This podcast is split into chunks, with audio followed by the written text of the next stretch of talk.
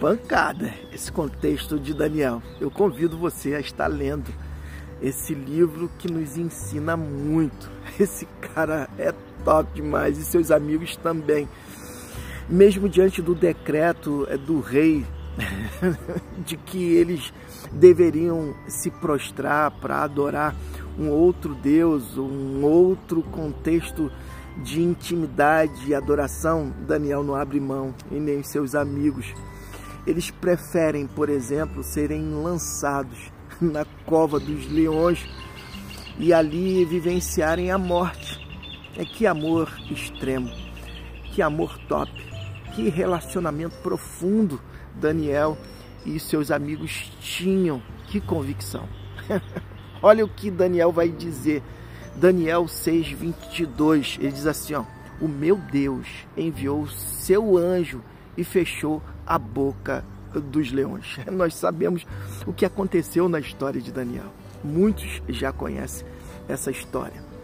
Daniel e seus amigos foram lançados é, na cova dos leões para justamente é, estarem é, sendo punidos diante daquilo que eles deixaram de fazer.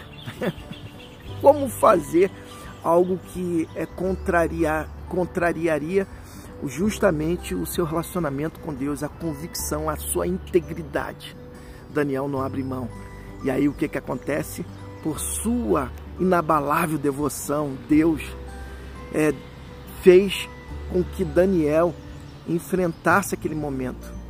Enfrentou a ira dos líderes, foi lançado na cova dos leões, mas sua fé nunca vacilou e Deus o protegeu. É top demais, independente da ação, ele até expressa isso, independente da ação soberana de Deus, ele estava ali convicto, ele não abriria mão.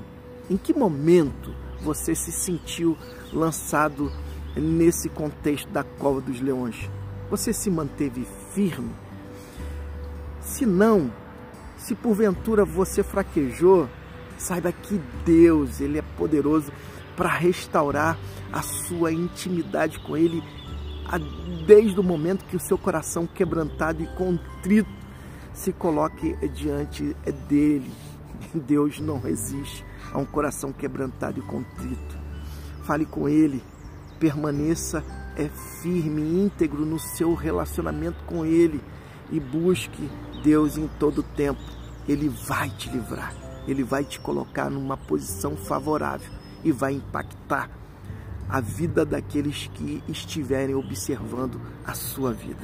Que assim seja, não ceda e que Deus te abençoe.